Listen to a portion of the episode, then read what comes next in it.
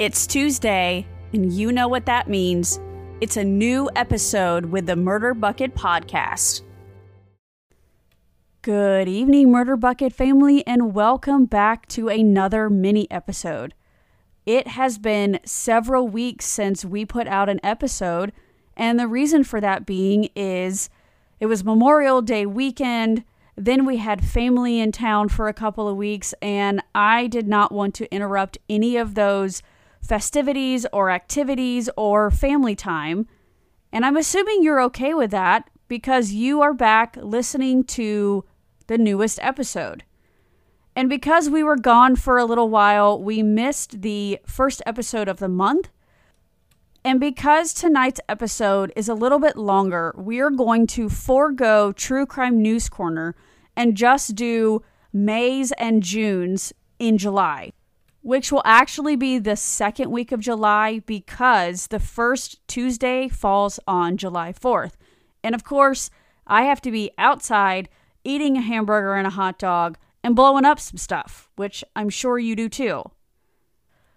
Let's go ahead and get started with tonight's episode, as it will be slightly longer than a regular mini episode.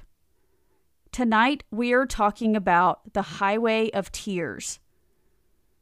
The Highway of Tears is a 450-mile stretch of Highway 16 between Prince George and Prince Rupert in British Columbia, Canada. This area has been the location of many missing and murdered Indigenous women starting in 1970. During a vigil held in Terrace, British Columbia in 1998, the phrase Highway of Tears was coined by Florence Naziel, who saw many victims' families crying over their loved ones. The Royal Canadian Mounted Police launched a project called ePANA in 2005 to focus on the unsolved murders and disappearances of female children and young women along Highway 16. They estimated the number of victims to be fewer than 18, while other organizations estimated it to be more than 40. Many people over the years have given explanations for the crimes and the very limited progress in identifying suspects, including poverty, drug abuse, widespread domestic violence, disconnection with traditional culture, and disruption of family through the foster care system. I will specify which victims are a part of the ePANA cases and which are not. And now I will be talking about the known victims of Highway 16 and the information that we have about them. Tracy Clifton, missing between 1970 and 1979. The exact date of her disappearance is unknown. She was last seen leaving her home and walking down Highway 16 after an argument with her mother. 17-year-old Helen Claire Frost, missing 1970. Helen left her home in downtown Prince George on the evening of October 13, 1970, and was never seen again. She was living with her sister Sandy at the time in an apartment. Helen worked a number of jobs around this time, including a bus person at the Prince George HBC cafeteria and for a painting company, painting gas stations between Prince George and Terrace. Sandy did not report her sister missing until October 15th, thinking at first that she might have stayed at a friend's house. Police took a missing persons report, but Sandy said she got the impression that nothing was going to be done. 18-year-old Jean Virginia Samper, missing 1971. Jenny went missing on October 14, 1971. Her cousin Alvin was the last person to see her near a bridge on Highway 16. He left Jenny to bike home and get his jacket. As he pedaled back to meet her, he heard a pickup door slam, but when he reached the road, there was no pickup and his cousin was gone. There was some speculation that Jenny ran away or committed suicide after her boyfriend disappeared, but her family disputes these theories. Her boyfriend's body was found drowned in the Sakina River after she disappeared. 14-year-old Monica Ignis, ePANA, homicide 1974. Monica was believed to be going home from school when she was last seen at 11 p.m. on December 13, 1974. She was walking home alone. Her body was found in a gravel pit near a densely forested area on April 6, 1975. Two witnesses reported seeing a car pulled over to the side of the road that night that she vanished. The pair saw a man and a passenger who looked like a girl inside the vehicle. Monica had been strangled. 21-year-old Corrine Thomas, homicide 1976. Corrine was struck and killed by Richard Redicope's truck as she was hitchhiking to her home on July 3, 1976. She was pregnant and just days from giving birth. Both the mother and baby died. Corrine was indigenous and Richard was white. Numerous witnesses reported seeing Richard swerve to hit Corrine. The witnesses were under the age of 16 and were taken into police custody where, after 3 hours of unsupervised interrogations, they were coerced by police to lie and say that Corrine was playing chicken with Richard's truck. Coroner Eric Turner was satisfied that the death happened by accident, but he later retracted his testimony after it was made public that he was let off with a lesser charge after the drunken hit-and-run death of an indigenous woman he was responsible for 10 years earlier. Eric Turner also presided over an inquest 2 years before in the death of Larry Thomas, who was killed by a vehicle operated by Richard's younger brother, on the exact same road where Corrine was killed. During a public formal inquiry, witnesses confirmed that Richard's truck actually swerved to hit Corrine. In June of 1977, Corrine's father proceeded with criminal negligence charges against Richard. The charges were dismissed due to insufficient evidence. 31-year-old Mary Jane Hill, homicide 1978.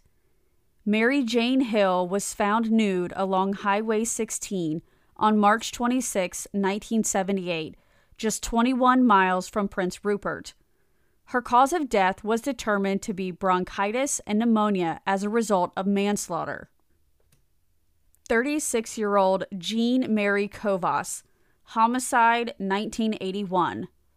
Jean's nude body was found in a watery ditch 24 miles east of Prince George on October 11, 1981. Police said that she died from a .22 caliber bullet wound to her head. Autopsy reports show she had 4 gunshot wounds to the head. Jean was last seen alive at about 1:30 a.m. on October 10, 1981, at an intersection on Highway 16. Her body was found by a man gathering firewood near Purden Lake. Serial killer Edward Dennis Isaac was charged with her murder in February of 1988. 13-year-old Roswitha Fuchsbichler, homicide, 1981. Roswitha was reported missing at 6:45 p.m. on November 14, 1981. She last spoke to a friend at 2 a.m. that morning. Roswitha's body was found in a wooded area north of Prince George at 9:25 a.m. on November 21, 1981. Edward Isaac had picked her up hitchhiking and claimed he killed her to see what it felt like. Her body had been mangled and mutilated, but she died from a single stab wound to the heart. Her body had been stripped naked, stabbed, and slashed before being dumped.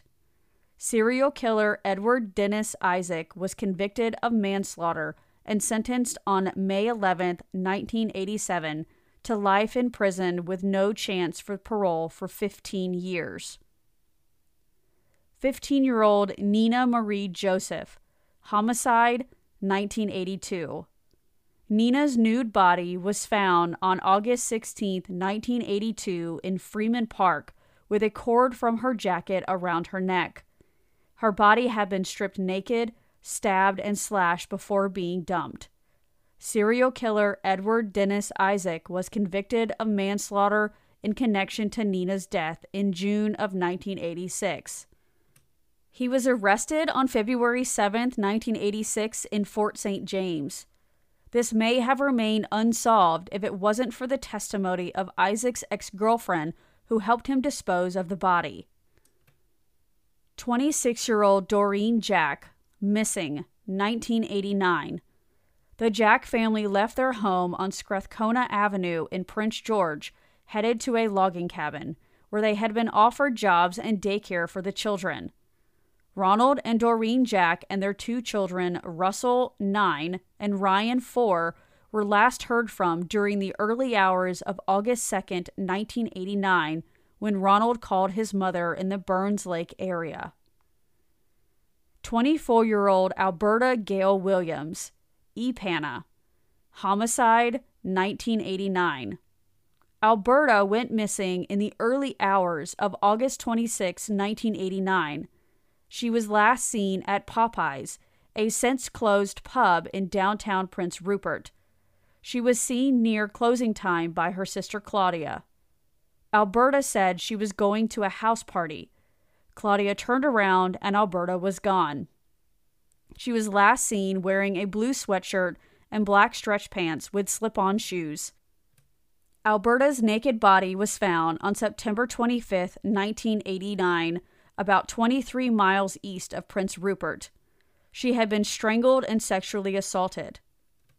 According to the field notes of the Royal Canadian Mounted Police, on September 12th, shortly before Alberta's body was found, bloody clothes resembling the ones that she had worn the night she went missing were found near the ferry terminal in Prince Rupert. Among the items, a blue sweater, slipper-type shoes, a jumpsuit, a pillowcase, 2 pillow covers, a sock, a shoelace, and a crumpled-up piece of paper were found as well. A 2006 article indicated that the family wanted Alberta to remain off the RCMP Highway of Tears list, but Alberta was placed on the RCMP's ePANA list, possibly against the family's wishes. 15-year-old Cecilia Ann Nickel, missing, 1989. Cecilia Nickel was last seen in October 1989, a year before her cousin Delphine Nickel went missing. Reports of her last known location vary. She was last reported in Smithers near Highway 16, but family reports that she had moved to Vancouver Island, and the RCMP reported her last in Vancouver, but cannot confirm with her family. Cecilia also had a cousin, Roberta Cecilia Nickel, who was murdered a few years after Delphine disappeared. 18-year-old Marie Blanchard, homicide, 1989. Marie was last seen at 2 a.m. on November 22, 1989, leaving the Rock Pit Cabaret in Prince George. She was last seen entering a gray Toyota pickup truck with a white canopy outside the cabaret. The driver had black shoulder-length hair. The truck headed west on 2nd Avenue. Her remains were discovered by cross-country skiers at about 3 p.m. on December 11, 1989, on an unmarked road west of Foothills Boulevard. The remains had been disturbed by animals and were identified by dental and X-ray records. 30-year-old serial killer Brian Peter Arp was arrested on July 26, 1990, in relation to Marie's murder, and though evidence was obtained, they didn't conclusively prove his guilt and he was released. He provided DNA evidence, but DNA technology wasn't adequate to determine a match. He was rearrested in the murder of Marie Blanchard, after having been arrested for the murder of Teresa Umphrey over 2 years later. He was convicted of both murders using improved DNA technology. Kimberly Dumas, Helga Ratchin, Sherry Ratchin, and Paula Ratchin, homicide, 1990. On February 5, 1990, at approximately 5:15 a.m., Prince Rupert fire crews were called to a fire on 3rd Avenue in the Brooks Bank building. When they arrived, the building was engulfed in flames. 4 people died in the blaze, including infant Kimberly, grandmother Helga, daughter Sherry, and daughter Pauline. At the time, Helga was hosting her daughters and granddaughter in her third-floor apartment for an overnight visit. Law enforcement determined that the blaze was set deliberately and that this was the second time in just a few months that a blaze was set deliberately at this building. Several years after their murder, the family received a letter from an anonymous source claiming to be responsible for the arson. The RCMP is not ruling out that this was a targeted attack. There was a business on the ground floor of the apartment, the Linen Closet, owned by Gina Guerin, which has never reopened. 15-year-old Delphine Nickel, ePANA, missing, 1990. Delphine vanished on June 13, 1990. She was last seen hitchhiking along Highway 16 and King Street on her way home. At approximately 10 p.m., Delphine called her uncle to tell him that she was on her way home from Smithers. She was last seen by her two friends hitchhiking on the eastbound lane of Highway 16. Delphine went missing about a year after her cousin Cecilia went missing. Delphine also had a cousin, Roberta Nickel, who was murdered a few years after Delphine disappeared. 22-year-old Donna Mae Charlie, homicide, 1990. In September 1990, Donna Charlie was reported missing. She came to Prince George from Fort Ware with her boyfriend Jerry. Both were using marijuana, magic mushrooms, and drinking.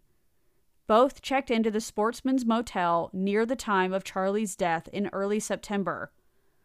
The motel owner testified that on Saturday, the motel room was in shambles and there was blood all over the walls.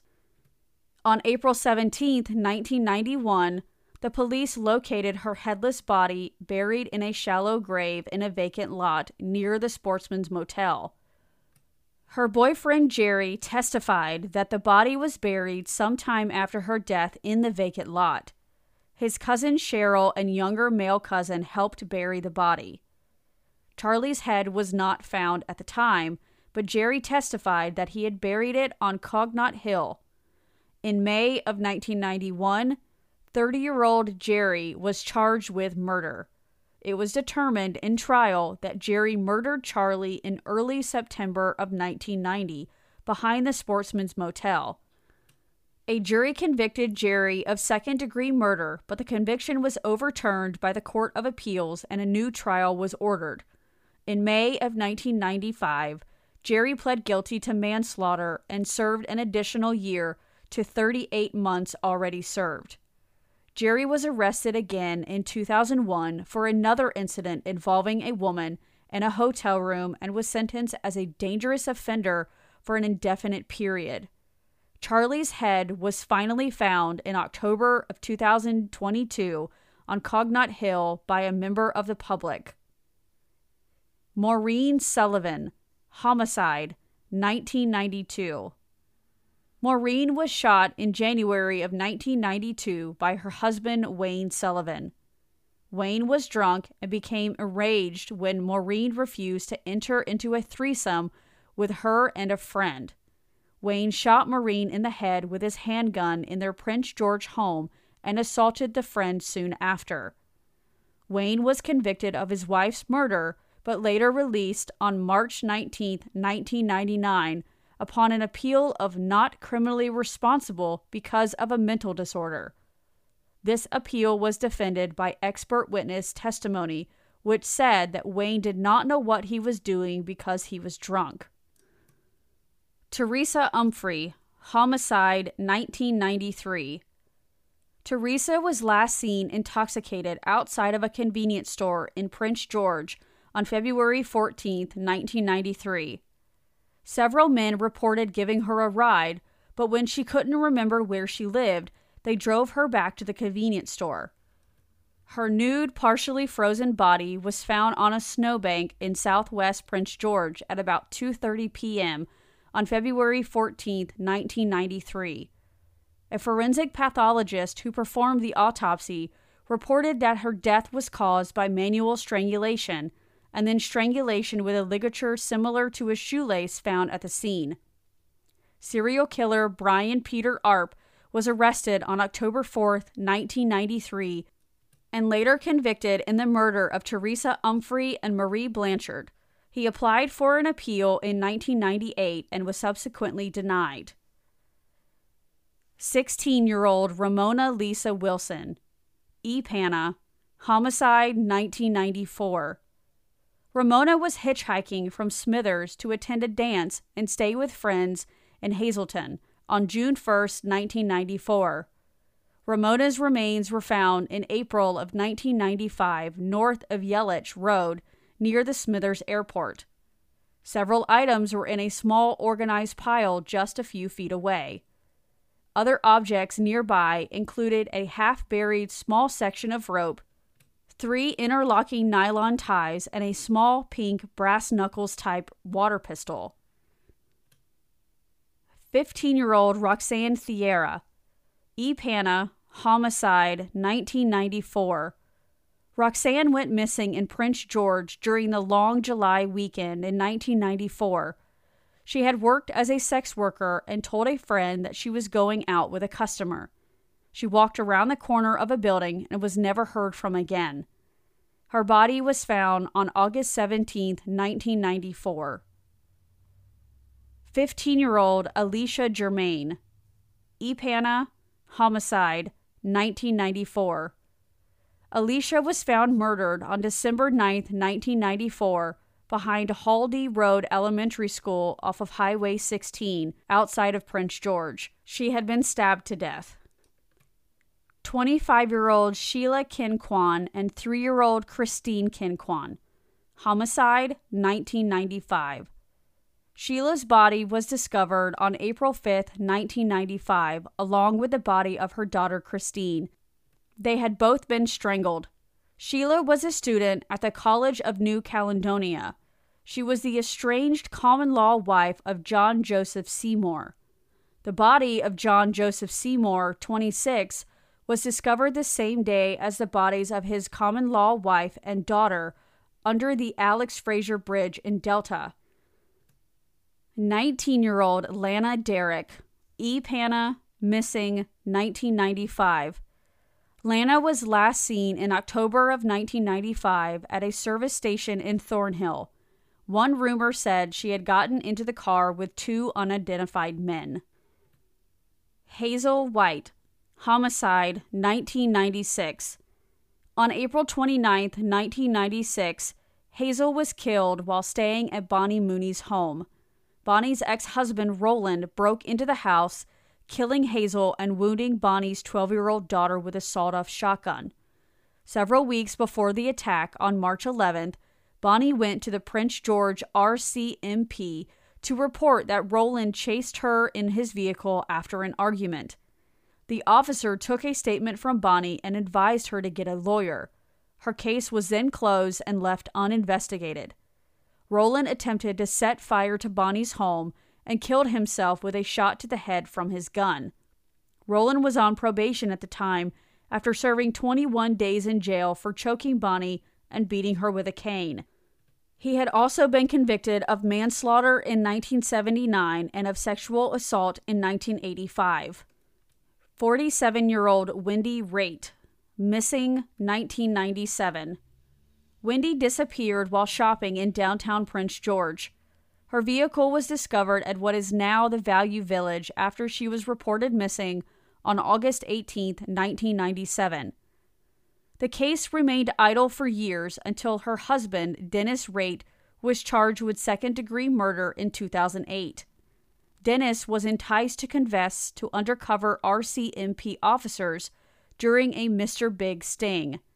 During the operation, Dennis confessed to shooting his wife and dumping her naked body in a swamp. Dennis Raitt was convicted of second-degree murder and sentenced to life imprisonment for the murder of his wife, Wendy. 36-year-old Linda Geraldine LeFranc, homicide, 1998. Linda was stabbed by Christopher Maurice Alexander in her terrace apartment on December 9, 1998. Alexander was 17 years old when he broke into LeFranc's home and stabbed her 83 times with a knife taken from her kitchen. Her 7-year-old daughter was in the house at the time of the attack. Linda and Christopher were known to each other and were neighbors at the time. Christopher was arrested in late 1999 following an RCMP Mr. Big operation during which he admitted to killing. He received a life sentence in 2002 on a second-degree murder conviction. Christopher was granted parole in April of 2015. 4-year-old Amanda Jean Simpson. Homicide, 1999. On October 30th, 1999, Amanda was taken to Prince George Regional Hospital with massive head and abdominal injuries. She was brought to the hospital by her mother and stepfather, Terry and Ronald Polson. She died 3 days later in the Children's Hospital. During a coroner's inquest into the case, 3 different medical experts testified that Amanda's injuries were not consistent with Ron Polson's version of the events that Amanda fell. Dr. Margaret Colburn of the British Columbia Children's Hospital, who examined the girl before she died, told the inquest that Amanda's head injuries were similar to those that would be suffered in a fall from a 3-story building. The inquest ruled Amanda's cause of death as a homicide. Between 1991 and 1999, the British Columbia Ministry of Social Services had received 22 child protection complaints about Amanda's family. Only after Amanda's death was custody of her 3 sisters handed over to the ministry. Despite the testimony of numerous witnesses, 3 of them expert witnesses, and a criminal inquiry ruling the death a homicide, charges were never laid in Amanda's death. Terry Walton did take the government to court for custody of her remaining children. 18-year-old Monica McKay. Homicide, 1999. Monica was last seen by her friends before midnight on December 31st, 1999. She was reported missing 2 days later by family when she didn't return home. Her body was found on January 8th, 2000 by a passerby. Her body had been dumped behind a dumpster. Even though this case meets the criteria for ePANA, RCMP reported that they had no reason to believe that this was connected to the Highway of Tears cases. 28-year-old Tracy Jack. Homicide, 2000. Tracy was shot by her estranged husband on July 5, 2000 at a Harley-Davidson dealership where she worked in Prince George. She was shot with a large-caliber handgun. Witnesses reported seeing her chased by her husband across the parking lot and into the dealership while he shot at her. One witness, who eventually wrestled the gun out of his hand, reported that he stepped on Tracy's back and then shot her in the head before shooting her boyfriend in the stomach. Gordon Darrell Wolfe was arrested soon after the incident and was sentenced for the maximum penalty of 25 years for first-degree murder, 15 years for attempted murder, and 1 year for contempt of court. We are going to conclude here and pick back up with the remaining victims and more information about the Highway of Tears in 2 weeks. I hope you enjoyed tonight's episode. Be sure to follow me on Facebook, Instagram, and Twitter.